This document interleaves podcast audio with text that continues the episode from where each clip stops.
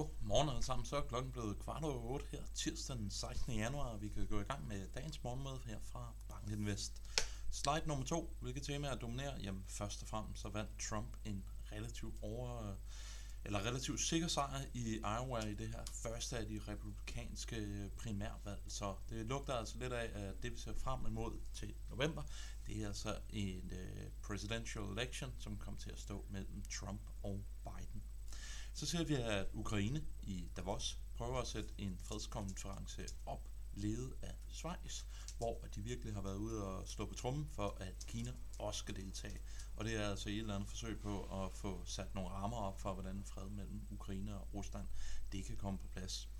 Det er lidt svært at se helt præcis, hvad afkommet af det her skal være, for Ukraine har jo været utallige gange ude at sige, at en fred, øh, fredsaftale lavet med Rusland slash Putin, jamen den er altså nok øh, lidt svært at stole på. Så øh, jeg har ikke helt øh, forstået præcis, hvad det er, Ukraine egentlig ønsker at få ud af den her fredskonference. Ikke desto mindre, jamen så er det altså ude og forsøge at sætte det op i øjeblikket.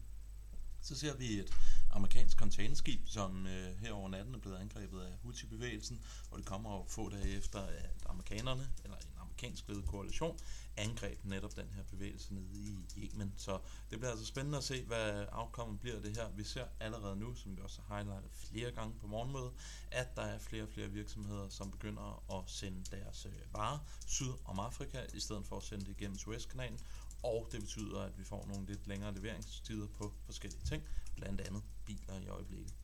Så ser vi, at de europæiske renter, de fortsætter med at gå op. I går havde vi Holtzmann ude, den østriske ECB-medlem, og han var altså ude at sige, at øh, rentenedsænkninger 2024, det kan man altså godt skyde en hvid pil efter. Det er der ikke behov for.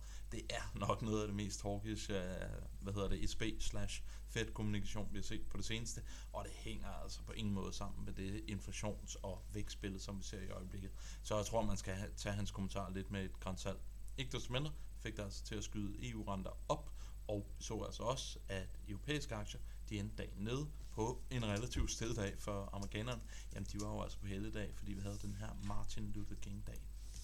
Som jeg sagde indledningsvis, eller europæiske renter, jamen de steg altså i går, og vi ser nu, at den tyske 10-årige, den hedder 2,25, og det er jo altså en del op fra den bund, vi så december 2023, hvor vi var nede og hed 1,8-1,9 så en lille øh, opgang, vi har set i renterne efter det her rigtig, rigtig store rentefald, som vi så op igennem oktober, november og december måned.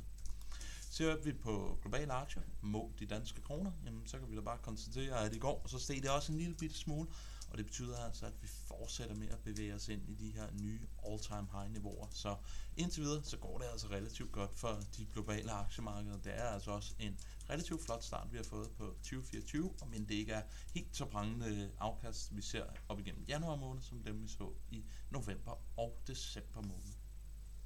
Og så øh, for at gå tilbage til det amerikanske præsidentvalg, det ser jo altså ud til, at det står mellem Trump og Biden, og så lidt for sjov, jamen så tog jeg så Presidential Approving Rating med, både fra Trump og for Biden. Og det man kan se ud af x-aksen, det er altså hvor mange dage man er inde i den her præsidentperiode, altså hvor mange dage det er, siden at man blev indsat som præsident.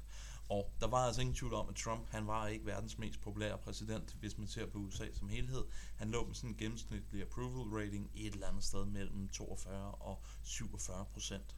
Men det, jeg synes er interessant, det er, at Biden, efter han virkelig kom ind og var populær, for nu kom der altså ny politik ind i den amerikanske økonomi, øh, så har hans popularitet altså i den grad fadet. Og ser man på, hvor han ligger i forhold til Trump, altså det aller sidste punkt yderst til højre, på samme tidspunkt i præsidentperioden, ja, så er han faktisk mere upopulær, end hvad Trump er.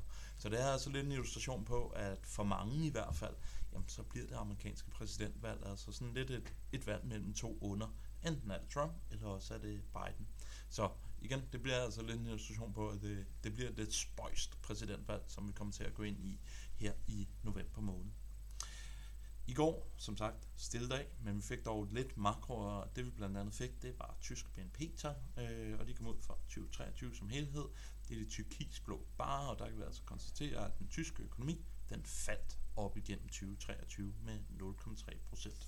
Det var også det, som IFO-instituttet havde forudsagt, faktisk havde de forudsagt et lidt større fald, men det er altså lidt en illustration på Europa, det har gevaldige problemer. Tyskland, det har altså også gevaldige øh, vækstproblemer i øjeblikket.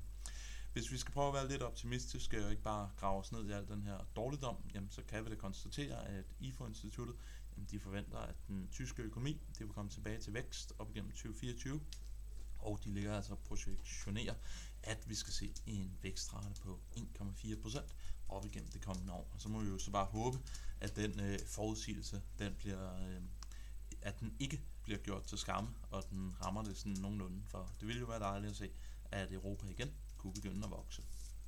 Ser vi på sentimentet blandt de private investorer i USA, jamen så kan vi jo se på det her AII, Bull Bear Spread, og der kan vi da bare konstatere, at de private investorer, de er relativt bullish. Så jeg vil lige bort fra de der små toppe, som vi havde over sommeren 2023, og det vi så op igennem december måned sidste år, jamen så skal vi altså hele vejen tilbage til 2021 for at se en tilsvarende grad af optimisme med hensyn til aktiemarkedet, end den, som vi ser i øjeblikket.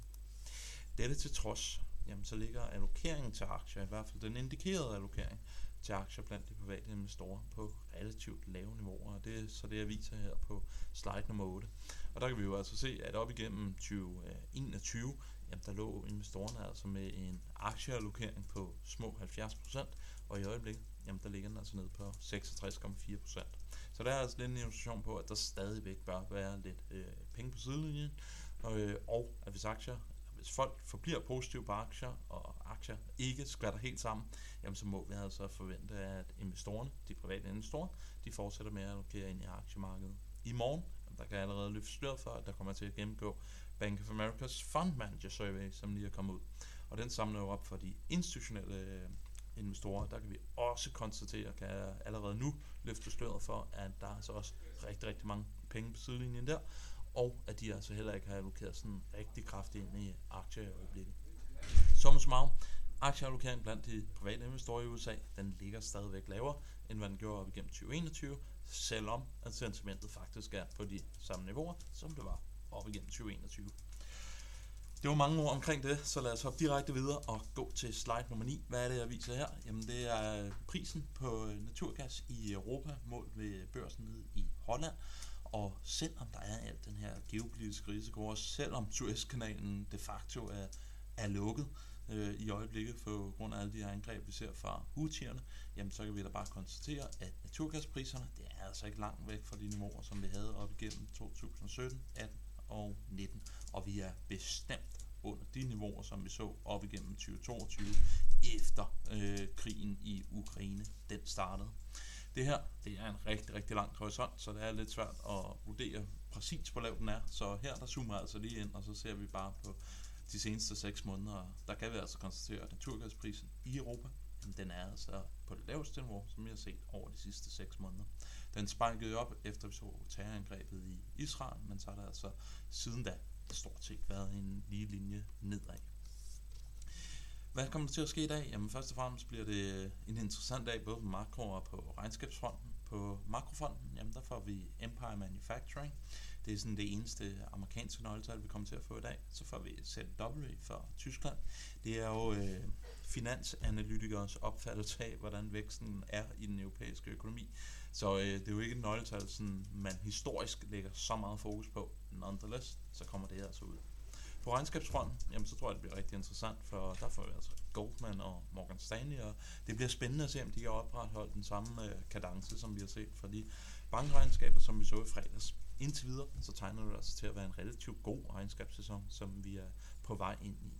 Og endelig, jamen, så kan vi konstatere, at Asien, det handler med grønne tal, det ligger altså relativt pænt nede her fra morgenstunden. Med disse ord ønsker jeg alle sammen en rigtig, rigtig god dag på de finansielle markeder, og vi høres ved i morgen. Hej!